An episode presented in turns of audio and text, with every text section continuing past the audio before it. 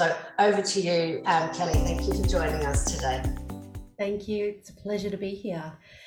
So um, today we've got a couple of um, interactive slides. If you'd like to jump onto slido.com and just use the participation code 938208 um, and they should come up in real time. So our first question today, how do you or your organisation communicate safety and health information? While you're doing that, yep, email. Um, as occupational hygiene, health and safety professionals, the work you do is vital to reducing the number and the severity of accidents and incidents within the workplace. However, I'd like to ask you this how effective are we? How effective are the updates and the changes that we are implementing if workplace communication systems and structures are ineffective? We need to go from sending out faceless pieces of information to progressing to interacting with the interface physically, becoming cognitively immersed in the content that we're giving them, and proactively spreading the outcomes of this involvement. So, as you can see so far, email is the dominant communication channel. Think back to your childhood.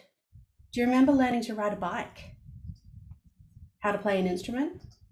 change a tire, do your job, how to keep people safe at work. I bet you learned these skills by watching someone else ride their bike, play an instrument, change a tire, by talking to people, and by participating in the process of learning. So, occupational health and safety and risks are constructed within a social format, within a social structure. Learning is constantly negotiated and meaning is constructed through those social processes and interactions and activities that take place within everyday workplaces. So, I am a social constructionist. Um, so, I believe that risks are constructed within social systems. So, the meaning of risk is intrinsically interwoven into the culture and the social interactions of individuals and safety is the result of the collective process of social construction. Organisations construct a specific safety culture and their own definitions of risk and safety. And how an organisation manages occupational health and safety, the way information is communicated, and also a range of factors from a person's background, their experience, education, the industry they work in, what position they have, the sort of duties that their job entails, all influence how risk is constructed and how people understand risk and health and safety in the workplace. So, how many emails do you receive every day? Under 50? 50 to 100, over 100. Yeah. So the number of emails that are sent every day in this in 2022 is over 333 billion. The average person receives 121 business emails every day. For someone that works an average of seven and a half hours per day, that's 16 emails per hour. And that's just the emails that are related to business. Spam or junk emails generally account for about 40% of emails that people receive on a daily basis. So that's 178 emails that an average person receives in one day on one business email account. If it were to take someone two minutes to skim each business email, it would take four hours just to get through these. Realistically, who has four hours to spare to read emails, especially when the information isn't relevant or it's not easy to digest? The communication of occupational safe, safety and health information within the workplace is an essential element for, for a successful, resilient, and productive OSH system. Organisations are legally obliged to provide information, training, and instruction to their employees and contractors in a way that's easily understood. Even so, individual organisations decide how, when, what, or where this information is communicated. The channels that are favoured by OSH professionals and organisations haven't changed or advanced significantly over the past 20 years. This is despite substantial developments in technology and individuals' evolving communication practices. The relationship between communication and safety has been well established. Cultivating a positive safety culture is critical in the performance of safety within organisations, and research demonstrates that communication is important in strengthening the safety climate or culture. However, safety communication often, often occurs within a context of fear and uncertainty, as legislative requirements require an organisation to have a formal and legally defensible OSH system, which typically includes censure and sanctions. So, how often do you receive mass emails that end up in your unread or even your junk mailbox? Why do you think this is? It's not relevant. So, the quality of information that's generally contained in emails can cause a serious problem. This overabundance of information detracts from the core details that are critical. Sometimes it can be overkill. One of my participants says, I just think sometimes our blokes, you can go too far. You can flood things too much, and people don't take notice. It's a bit like road signs. You've got stuff flashing everywhere. You can't concentrate. You're just looking at the road, aren't you? Yeah. So there's too much information. It's too often. It's too many times. Ridiculous. Yeah. And you're too busy. So, where did we go wrong? It gets to the stage where they become ad nauseum and you don't read them if you get too many of them. They see the document, they see it's legal, and then they, management, wonder why they treat it like it's an ass covering exercise. So these are quotes from some of the people that I interviewed during my research. I don't do that work, so I've got license to ignore that because it's nothing to do with me. You can't rely on one medium anymore. You can't send out an email and think, oh, everyone will get that. Working safely depends upon the successful sending and receiving of relevant information in an accessible and easy to read format. And most importantly, ineffective OSH communication jeopardizes workers' safety. Generally, OSH communication is done in a top down hierarchical approach. This approach, without consultation, with employees can result in workers taking less personal responsibility or accountability for their personal safety, and this has potential flow on effects to their colleagues. Employees are particularly cynical about the dissemination of OSH information, and many have adapted to the lack of effective communication with concerning nonchalance. They want OSH communication to improve, but they feel like their communication preferences are ignored and the channels that are chosen are, are chosen according to organizational convenience. Employees emphasize that they want communication that is tailored to reflect the urgency, the amount, and the type of information. It depends on several factors, including the position, so the level and the profession of the employee, whether they work at a desk, do they work in the field, What's their education level? What's their background? And what's their experience? Also important is the amount, the type, the relevance, the urgency, and the applicability of the information that's being communicated. It doesn't matter how well it's constructed in here. If we don't package it and market it appropriately and communicate that package out effectively, it can crash and burn real easily. So employees believe that the channels used to constitute a major part um, of people of um, organizations wanting to ensure that they have a legally defensible position. Information is only effectively communicated if people choose to engage with it. If information isn't well communicated, then you don't get the buy in from employees.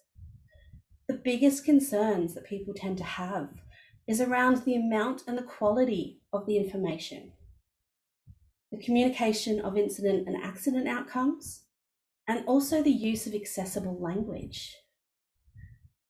Another big concern is around the real world implications of information.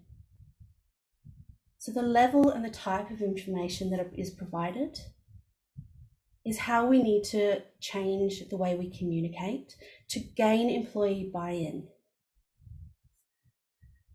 We need to ensure that information is communicated in a timely manner, but also how we communicate that needs to be taken into, a, into account. The individual concerns raised by the people that I spoke to reflects the type and the nature of their work. So people who work on the ground are really concerned about translating the information they receive into their daily practices. Managers are concerned around um, work practices and procedures, whereas OSH employees tend to be concerned about engaging people and giving them the right level and type of information. So here's the problem there's no single channel that works for all employees. And even then, there's no single channel that is going to work effectively for the same employee all the time. Not all channels are appropriate for employees, nor are all channels appropriate for all industries or organizations, or even all working environments or arrangements. Individual preferences are influenced by a range of different factors, including the age or the generation of the employee, their background, the industry they work in, the duties that they perform on a daily basis, their responsibilities, and also their working environment. Email is the easiest and most convenient channel for organizations, but it isn't working. What's the first thing people do when they want to know something? Pretty simple answer. You Google it. They Google it because they want information that is relevant to them in simple terms that is easy to understand. So, what do employees want? They want short, sharp messages. They want it to be straightforward and to the point. It needs to be relevant to them and their job position and meaningful. The information needs to be of a high quality in an easy to read format and in language that isn't technical or legal or jargon based. They want less negativity and they want to know what the real world implications is are of the information that you're giving them. So what are the questions you need to ask? What do I need to communicate and to whom? What is the information that I'm trying to communicate? And what level of employee do I need to communicate this to? How Uh, important or urgent is this information? Who am I communicating to? Who is my target audience?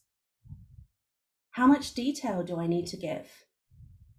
What channels are going to be the most effective to this particular target audience? Think about it. Does everyone have access to emails?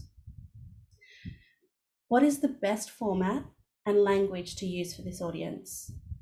How can I make this information relevant to this particular audience? And what are the real world implications? Let's have a look at an example.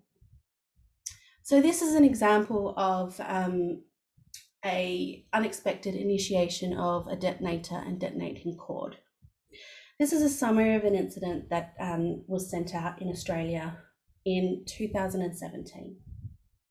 So, what? What's the information that we need to communicate out from this? Do we need to send the whole document? Is that essential? What is the information that is essential to communicate to each level of the audience you need to communicate to? Think about it in terms of executive staff, executive managers, health and safety personnel, managers and supervisors, team leaders, and on the ground staff, or contractors. Each of these audiences may need a different level, a different amount, and more or less detail than the others. For example, health and safety personnel need all of these details, including any regulatory or compliance based information. Whereas someone working on the ground, their more immediate need is the information that is pertinent to their current job. You can provide links to further information or direct them to where they can find this at a later date.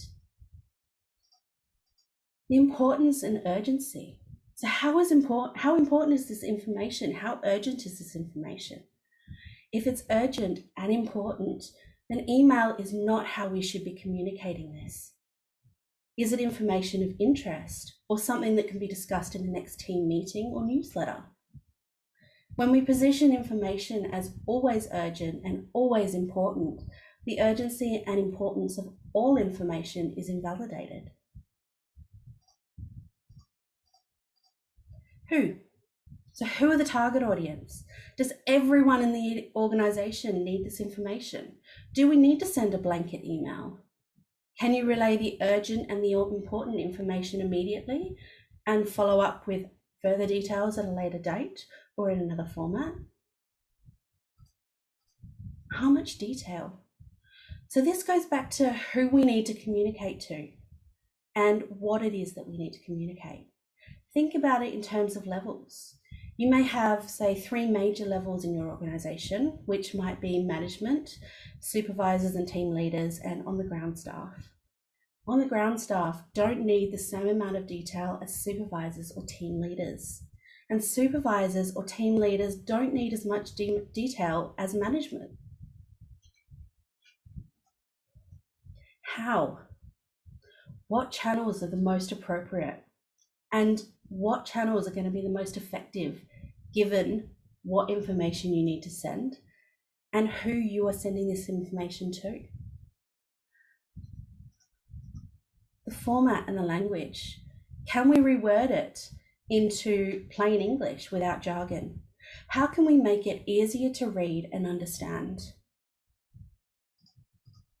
Relevance. Often information is ignored because people don't believe it has relevance to them. Sometimes this might be the case. But when it's when it is, when it is relevant, we need to make the information pertinent to the people that we are sending it to. Think about electrical safety and you're sending it to people who work in an office versus people who work in the field. They need two very different amounts and types of information. So, why would you send the same information to office workers that you send to field workers? Real world. Use real world examples and scenarios. You need to relate the information that you're trying to communicate to the actions or responsibilities of the people that you are targeting.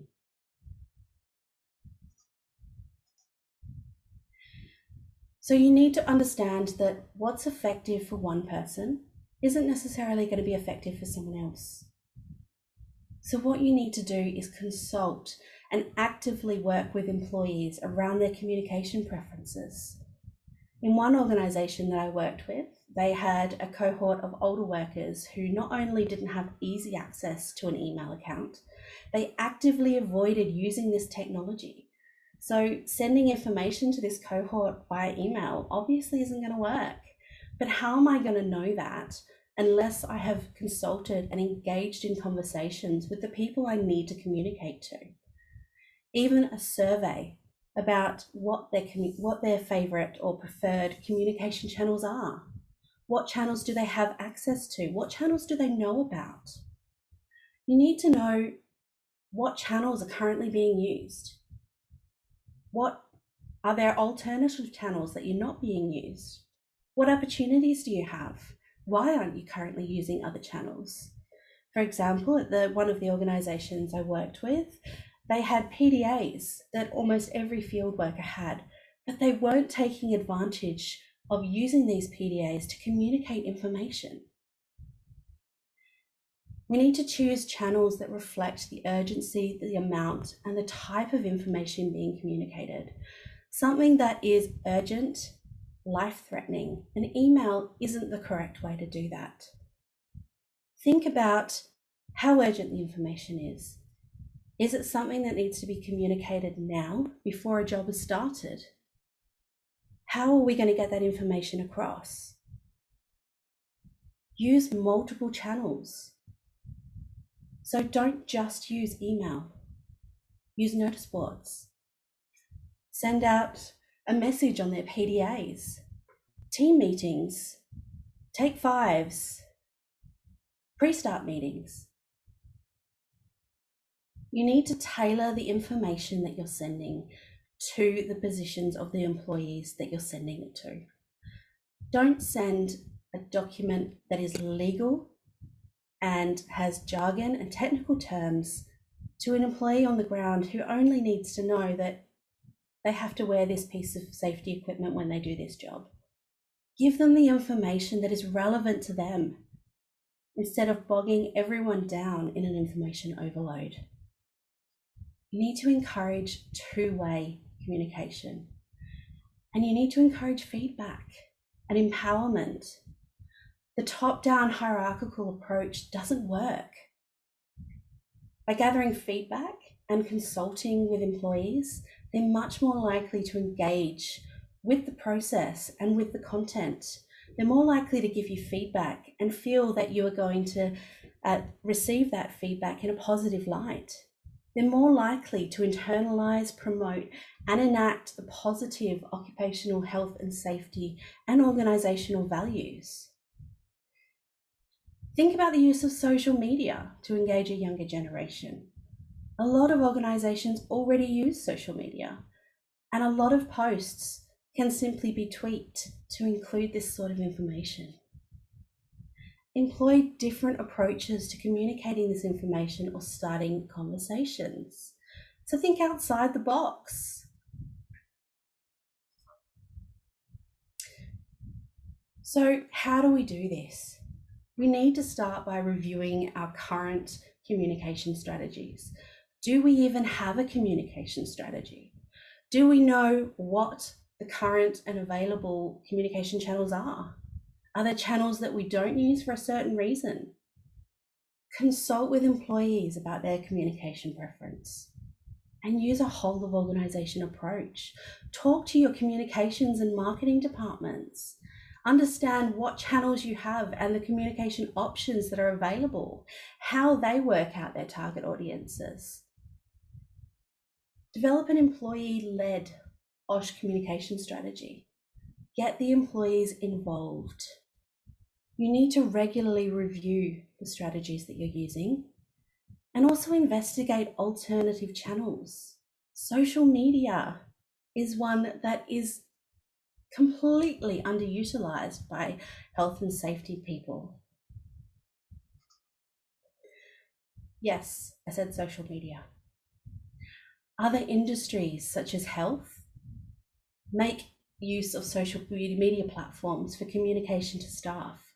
However, OSH practitioners don't use this tool. Social media has the potential to add significant value to an organization's OSH communication strategy.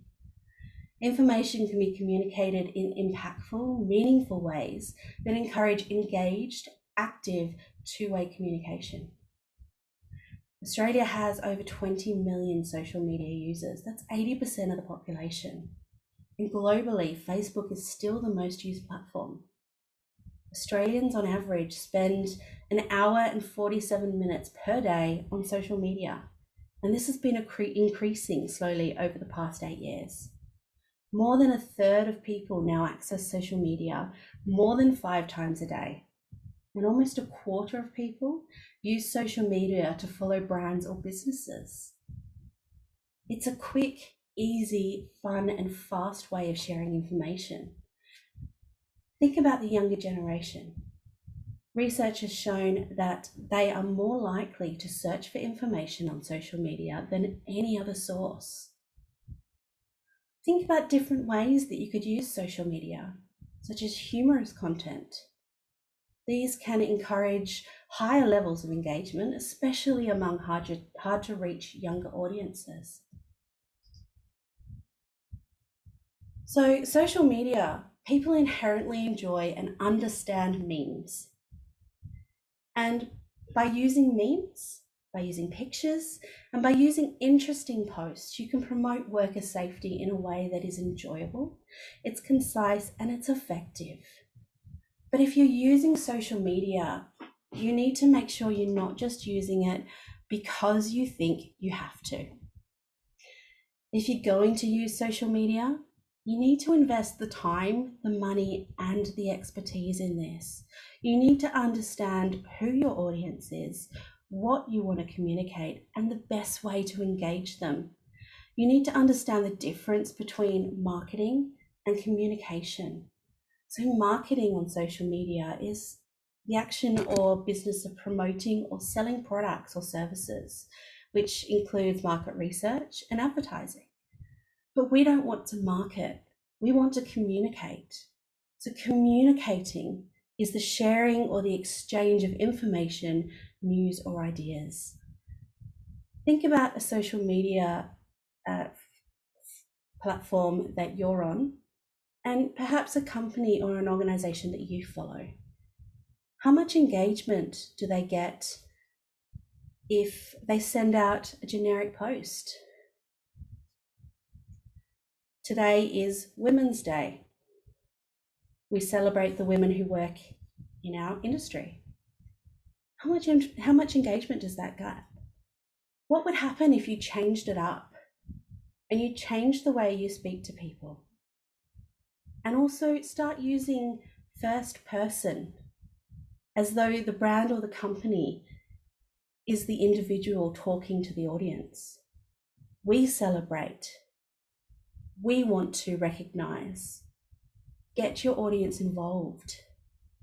You need to make sure that you're posting and responding to comments on a regular basis. The structure of the posts need to be have variety. This creates individuality and the ability to target different segments of the audience. It also creates interest and shows the individual that and the community that you are active within the community and you're interested in what's going on. You need to encourage two way communication and interaction. Social media isn't a platform for you to just push out information. Interaction is really, really important. Engagement is what you need to aim for. The messages that you need you use need to be clear, concise, easy to read and understand. Put the pertinent information up front and then provide links to further information afterwards. So, when we talk about oh, OSH, accidents or incidents, the overall feeling is quite serious. Straight down the line, right or wrong, and oh, OSH communication is quite negative. But why? Does it have to be? Can we think outside the box?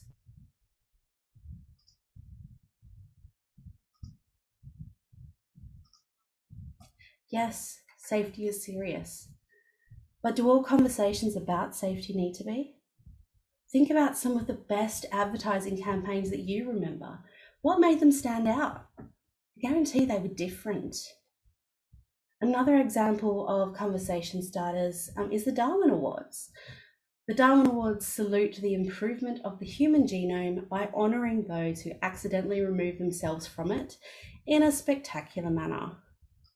Now, I'm not saying that these should be used to show what is right or wrong, but they're used as a conversation starter people are more likely to remember funny material, humorous material, and talk about it with their friends and family than something that is serious, legal, jargon, or technical heavy.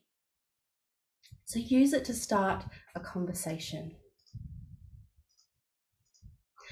I want to leave you today with one of my favorite and one of the most iconic safety campaigns in Australia.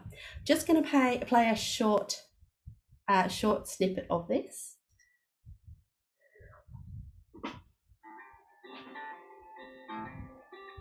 Set fire to your hair, a stick at a grizzly bear. Eat medicine that's out of date. Use your private parts as piranha bait. Dumb ways to die.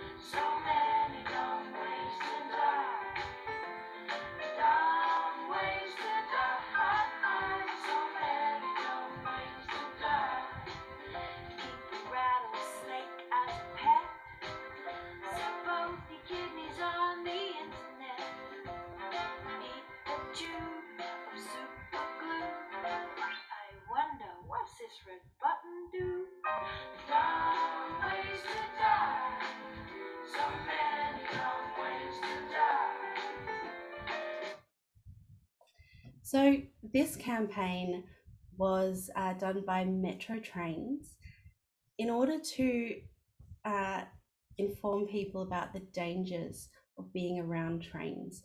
That does come at the end of this advert. I won't play the rest of it.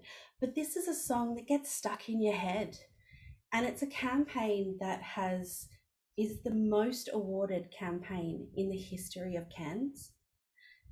It has gone on to spawn several apps and games.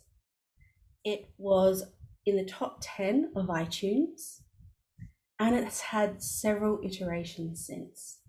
And this is just one example of such a great way to engage people when you're thinking outside of the box. This is a campaign that is known in Australia, even today, after more than 10 years. Thank you very much for joining me today. Oh, um, I can be contacted uh, at my email if you have any questions, and I'm more than happy to have a chat with people. Thanks, Sarah. Thank you, Kelly. That's very interesting. And yes, my kids also used to play that a lot. um, okay, so I'm just waiting for some Q and A. If anybody um, wants to put their questions in there, um, there is one. Um, so. Uh, um, it's from Anonymous. Since organisational social media accounts are often public focus, how would you include safety messages to primarily target workers? Do you have examples? So, some sort of examples, um, if you have a look at the AIOH uh, Facebook feed, now the AIOH is the Australian Institute for Occupational Hygienists, and they have actually taken this on board and they're using this strategy in their Facebook campaigns. And it's about giving information that is general enough to engage people with links to further information if they're interested. Some examples might be, you know, um, we have some days out here that are 45 plus degrees. And it could be messages about, you know, it's hot today Make sure that we're seeking shade. Make sure that we're drinking water. What about a drinking challenge with your mates today? But a drinking challenge of water drinking challenge. And just making it fun and engaging, particularly for younger generations.